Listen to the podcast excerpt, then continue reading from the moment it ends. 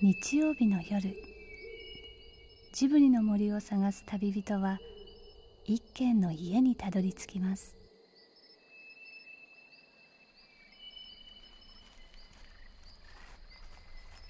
ジブリの森のラジオの川のほとり。そこに立つレンガの家はスタジオジブリ鈴木敏夫さんの隠れ家です。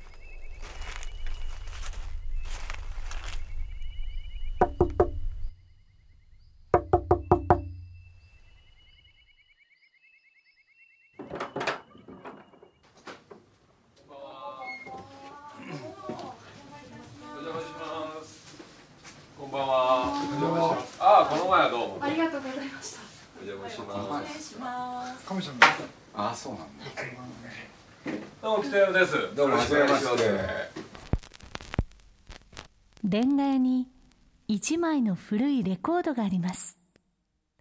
どうやら70年代の代物です。鈴木さんが学生時代に買ったものでしょうか。黒いジャケットにまるで遺影のように一人の青年が微笑む。その二枚組のアルバムは北山治作品集。あの鈴木と言いますます。初めてですか、ここ。初めてです、ね、ああ、そうですか。はいどうもよろしくお願いします。どうもこんばんは。そして今夜恋愛にはその遺影の中で微笑む青年が40年という歳月を経て大笑いしています いやまあ僕はあの何しろ若い時にええ。なんか北ど山どの子ですか？治の作品集ああ、あの、東芝のやつですか？そうそうそうそうそうええ、そうそうそうか、そうか。こういうお顔を拝見すると感慨深いですねああ、そうですか。もう40年経ってますからでね。も声は変わんないですよねそうですかね。うんいや、あんまり考えたことがないけども。でもあれですね、うん。やっぱりちょっと僕今日初めてお目にかかってあれなんですけれどあれなんですおよ医者お医者さんっていう感じですね、そうですか？うん臨床やってらっしゃるんですよね、ええ、もうガンガンやってますよ。なんで悩む人が増えたんですかね悩む人僕は増えてないと思いますよ、増えてないですか、うん、僕はこれはみんな簡単に悩む人が増えた増えたっていうふうに精神科医言いやすいし、うん。まあ事件なんか見てると悩む人はいかにも増えてるような感じですけど、そのハムレットの時代からっていうかなあのあるいは古事記の時代から悩んでる人はいました。アフリカの奥地に行ってあの8人ぐらいしかいない例えば共同体がえ山奥にあったとしてもその1人ぐらいはやっぱりね広場恐怖って言ってこんなとこに来れない人がいるんですよね。でもねででもね、でもね、はい。あのーネイティブヒーラーっていうか、あーあの癒しのシステムとかあるいは癒しを担当している人をですね、どんな文化もあの用意してでそしてそれをあの例えばもう100年ぐらい前だったら長老であったり、えー学校の先生であったり、まあ、おばさんやおじさんがですね、あの私たちの悩みを聞いてくれていたと思う。うん。ね、でであの神官も神様も、あるいはあの神社に行ってお祓いしてもらうだけで随分すっきりするという要素はそれは装置としてつつい最近まで機能してたと思うでそれ塩まいたら結構それは葬式の不快感からも解放されてたと思うんですよ、でもそのそういうシステムが機能しなくなってしまった、あ現代は。えあえ、だから悩んでる人も悩みのあの種類もそんなに僕は変わってないと思うんだけどね。そその人たちが行くところがなくなっていった、隠れ場所がないってことね。そうそれとかねもっと端的に言ってしまえばね駅裏ってねすごく大事な場所だったと思うんですよね。駅裏ってやっぱりあのおかしな人がいるっていうふうな話で。怪しい人がいるところですよ、でそこに行かなければあのみんなある程度安全だった、ね、でところが今や駅の裏も表もね、はい。あのみんな同じような顔し始めて、でかつての要するに駅裏がなくなってしまってこれはもう僕はあの裏の喪失って呼んでるんだけれどもその家の中でもね裏裏木戸だとか裏庭だとかってあったんだけれどもね、あのみんな表しかなくなってしまう。わかりますわかります。で天井裏もなければ裏口もないんだよね。床下もないですね。ええ、床下もない、どうそうすると全部目張りしてしまってね、そこからなんか物が入ってこないようにあるいはそそこに誰も行かないように。ところが皆さんご存知のように屋根裏なんていうのは悪いことをしたり軒下っていうのはいろんなものを隠したりするとこだったわけですよ。で妙なことがいっぱいそこで発生してたんだけども、目目張りっていうの？目張りですね。目張りをしたんで、突然みんなあの電気街に現れるようになった電気街。つまりあ秋葉原を走り回るようになってた、はいはいはいはいはい。あるいは要するにあのみんなあっちこっちに照明当てるもんだから例えば裏道だとかなんとかに、まあ、危ないからなんだけど照明当てるもんだから闇に潜んでいるものがあのあ照明の中に飛び込んでくるようになった。うんわかります。だからそういった僕は半分おかしい人たちがいる領域というのがあのなくなりつつあその居るんじゃない？場所がないんですね。ええ、置いておくところがない。アンダーグラウンドの文化がやっぱりちゃんと機能していて、つまり裏っていうものが、まあ、裏文化っていうのがあってちゃんと、ね。そしてななんていうかな。あの本当に臭いものに蓋だけれど臭いものを取り扱っている文化があった。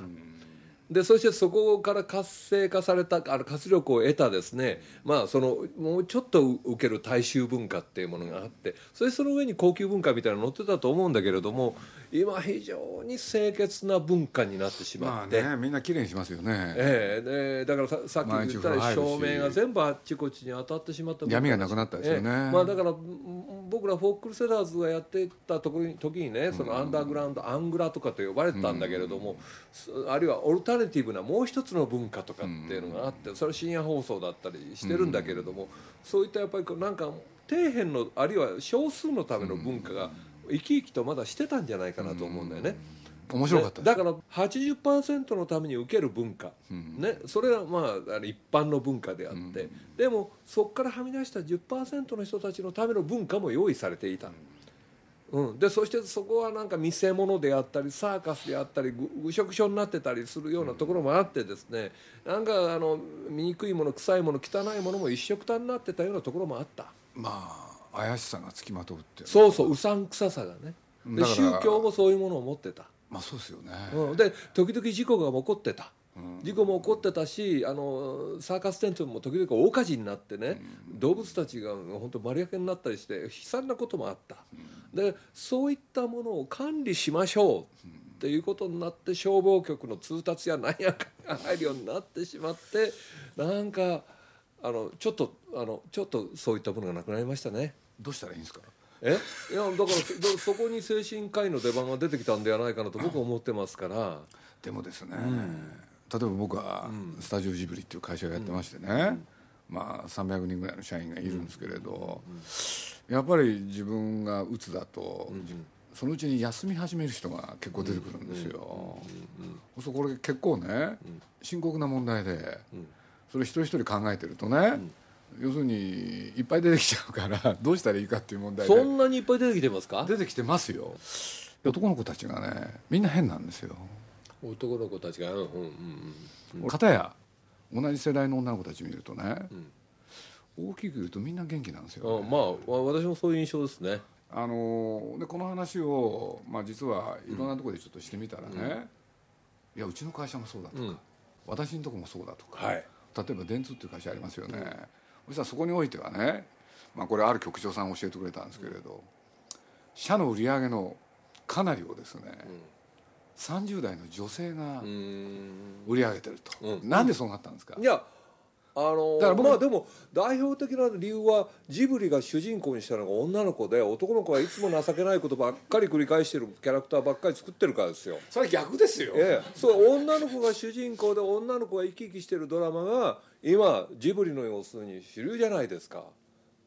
そそのためにあんなこんなことになってしまいましたよ。なんか裁判官に何か言われてるみたい。なそうですよ。それはそれはでもなぜそうなったのかの説明も可能なんですけどね、それまで日本文化は、あるいは世界の文化は男の子を主人公にしてあのドラマ作ってたわけですよ。で男の子も男の子もはい。女の子を代表してたわけですよ、なるほど。ね。はい。でところが要するにジブリのやったことは女の子を主人公にしたことが大きな要するに、まあ、展開を作ったわけですよね。で女の子の欲求を満たしてあげて男性の持ってる女性的なものをね引き出したんだと思うんですよ。でそれは時代に合ってたと思うし世界の潮流にも合ってたと思う。どっちが先か分かんないですよ。うん、いやいやだだ僕ら追いかけたんですよいやいや文化っていうのは文化っていうのはそういうもんです。歌は世につれ世は歌につれですよ どっちが先だか分からないですよ。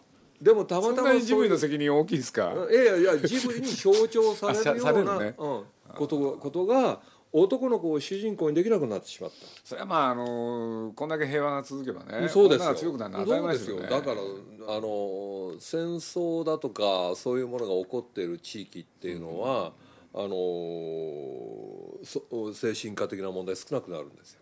ああなるほど。だからやっぱり強烈な問題が抱えられているようなところではですね自分に自分のこと悩まないわけですね。戦争がないんだよ戦争が。そうです戦ね。恐竜の時代の基本形は女は外に出ることができなかった。育児と家事に忙しかったわけですよ。で外に出て危険だった。で男は兵隊だから外に出てマンモスや恐竜と戦ったわけですよ、はいはい。それが一応基本形ですよね、はい。ですから外に戦争がある限り男は立ててもらえたんですよ。はい。でも一応日本の場合特にだけれども戦場がない受験戦争しかない、ね、でだからというような、まあ、ももっといろんな小さな戦争ありますけれどもね。でもそういう意味では男の子たちが男の子らしさを発揮する場所がない。なるほでそしてお父さんたちが自信を失ってるからこっちに行けば男らしさを発揮できるぜっていう方向性を指し示せ指し示すことができない。そうすると昔僕たちの世代にとにかくあの計算式ばっかり解いててね。で成績だけ良くてちょっとコツコツコツコツやってた女の子がなんかあのまあまあまあまあまあ安定感あるかなみたいな。で男の出る幕がないみたいなね。そうです、もうそそういうことでしょど今宮さんと宮崎と二人でね、ちょっと男の子が主人公のやつやろうって、やっぱりこれ義務があるっつって。ういやまあでもそれをみみんなそうだだ多くのマスメディアにね貢献した文化人たちがいつもそういうことを考えるわけですよ。そのねこの線で当たった人たちがね自分で忘れてきたものをこっちやろうかと思うんだけどね、大抵うまくいかないんだよね。分かんない分かんないけどそれはまあ一言みたいに言ってますね。ええええええ。だからやめるしかないんだよ。僕僕は僕はやめることができたから、そのことを割とあの冷めて見てられるけれども、僕今思い出しました、ん僕ね突然思い出した。何なんで突然戦争を知らない子供たちって文庫本が確かあってありましたありました。昔。ありました。でその中にねこんなことが書いてあったんですよ。僕はこれ非常に参考になったんですけどね。要するにこれからテストがあると、中間考査とか期末考査とかね何だか忘れましたけれど。そうすると北山さんがその中で書いてらっしゃったのはね間違ってもね一つにかけて他を捨てる。これはやめろと、一個ずつ560点を目指せばね。あ 合計なんて10個分もね全部足せば合計こんだけになるじゃないかって。確か書いてらっしゃったよ。僕は2頭追うものをあの3頭も4頭も取れるってあうん。の書いてましたね。しあれそういう思想でしたね。ねえ、うん、それは若いっていうことの特権だと思うんですよ、ん。若いっていうのはあのあ歩く道がまだ広いっていうことですよね、であっちにも行けるこっちにも行けるっていうことだと思うんですよ。僕の前に道はない。ね、でそれで2頭もの1頭も得ずっていうふうに教えられたもんでしたよ、でも僕はそんなことはないで2頭追ったら3頭捕まるかもしれないというふうに。この精神があるから。あの僕は精神分析がなかったら多分もっともっと変な不適応を起こしてただろうと思うんですよ。でそれはどういう回路を作ったかっていうと人はみんなや病んでる面を持ってると思うんだけれども、あのあのその病んでるものをエネルギーにしてでそして明日に生かしてるっていうあのところが僕はあると思うんですよね。だからさっきのその2頭もの3頭も4頭もなんていう思想は結局僕の背後にあの一つのものを選べない。あるいは選びたくない。一つのものを選ぶと非常に怖いっていうような恐怖があったりするんだろうと思うんだけどまあそれをなんとかエネルギーにしてあの生きてきました。それは生きていく知恵ですよね。うん、だだからまああの生きやすくする。うんうん、だから人がそういうふうになってもらえればいいなと思ってその援助をしてるそれはすごくわかりますね、そうですよね。ということが大事だと思うんですよ。でもす北山さんの場合は自分でそれをコントロールできるようにしちゃったんですね。いや分かんない分かんないそんなにそんなにまあちょっとあっただけで決めないでください。僕僕だって裏があるんだし。ででも今度今う書いてる本っていうかな、あの本も僕はそそういうところに取り組んでるつもりなんだけども、人はやっぱり自分が一番考えたくないものを持ってるからそれについて考えたら非常にもっと面白いものができるかなと思ってですね。と全く逆のところへ行かれたんですねいやあの逆というよりも両方やってるのが僕のバランスだと思うんですよ。ああまあ今もねうん、あの精神科医の仕事だけやってたら多分僕は煮詰まってしまうだろうと思うので、あの今そのことをこうやって人に向けて喋ったりあるいはこのことを何とかしてみんなに伝えられないかと思って本を書いたりというようなことにはあの取り組みたいと思うしあるいはこんなことを忘れて時々歌を作ることにあの加藤和彦と一緒に取り組んだいなんていうこともしてます。ね。かつてヒットナンバーを連発していたさなかにかっこよく音楽業界に別れを告げて以来40年近く精神科医として活動を続けてきた北山治さん一人の自分にさよならをしてまたもう一人の自分へ旅をする62歳の北山さんはそんな人生の旅人です。この1月には精神医学者として講談社現代新書から日本人の現在という本を出版。そしてこの春4月3日5日には高石智也北山治を歌うというコンサートも開きます。そういうことを意識してやった方がいいですね。個人でも裏を持つっていうんですか。ああそれは裏のない人はいないでしょう。でもおっしゃるように自分の心の裏っ側のことを忘れてきてしまっているのでね、あの非常に虚しいとか、薄っぺらな感じがするとか、あるいはあの葛藤に強くなくなりますよね。う裏と表の間に葛藤っていうのがあるでしょう、ででその間で二重人格であったりするわけですよね。ね。ね、でそそこでみんな悩んだり苦しんだりするわけですよ。人は人の中にあの表と裏の間にあ一つの戦場みたいなものを持ってて裏と表のせめぎ合いでみんな苦しんでるわけですよね。だからそそそこでものが生まれたり悩んだり苦しんだりしてるのでですね。その苦しみをかあの含めね、含めて楽しんでる人もいるだろうし。ああそうそうそうそう、うんそういうことですよね。うん。でその両方を、あのうまくバランスを取れているとあの安定す,、るっていうか、ことなんです幸せとかっていうのがその辺にあるかもしれない。今日うわーっと騒いだら明日必ず虚しいですよ。当たり前ですよねうん。だからその虚しさが怖ければ楽しめない。このう鈴木さんも僕も一見楽しそうに喋ってるけれども、あのーで人生が面白いぞっていうようなことを一生懸命言ってるけれども本当は人生ってそんなに面白いもんじゃないですよ。まあそれはそうですよ。ね、でで悩みもあれば苦しみもあるし死にたくなることもあるんですよ。ね、で僕学生たちにも言うんだ。じ人生そんなに面白いもんじゃないです。当。たり前ですよね。でそれで面白いよ面白いよ面白いなって言ってるやつについていったら裏切られるだけですよ。決まってんだ。だから面白くないっていうことも含めて人生ですからね。でね。でもでも人生って生きるあの価値がある。っていう。面白くないっていう認識から始めればいいですよね。うん。いやいや面白くないこともある。うん、意味もないし。虚しいこともある。うん。面白いですよ。虚しさとか難しさとかそういったものをきちっと抑えておきながら、でも全体としてはまあいいかなみたいな。面白そうみたいな そうそういう線ですよね。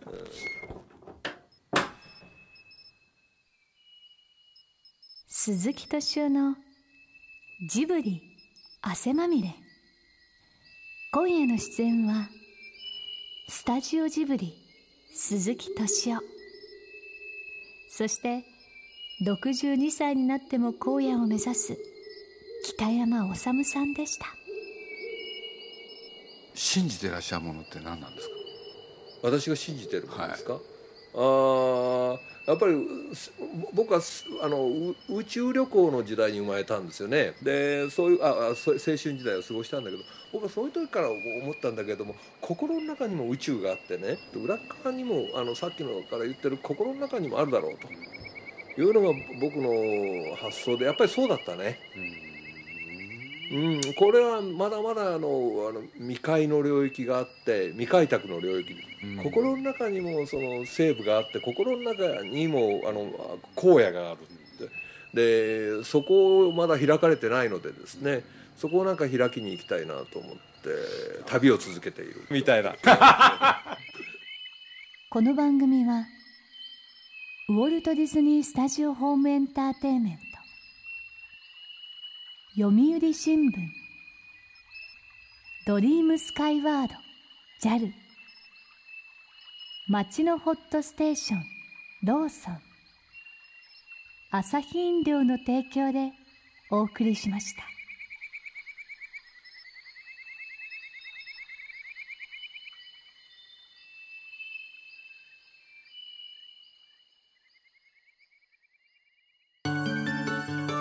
いつも東京 FM のポッドキャストプログラムを聞いていただきありがとうございます。東京 FM では現在ポッドキャストに関するリスナーアンケートを実施しています。リスナーアンケート特設サイトのアドレスは www.tfm.co.jp スラッシュ p www.tfm.co.jp スラッシュ p です。抽選で好きな音楽を3曲分無料でダウンロードできる iTunes カードをプレゼントいたします。ぜひアクセスしてみてください。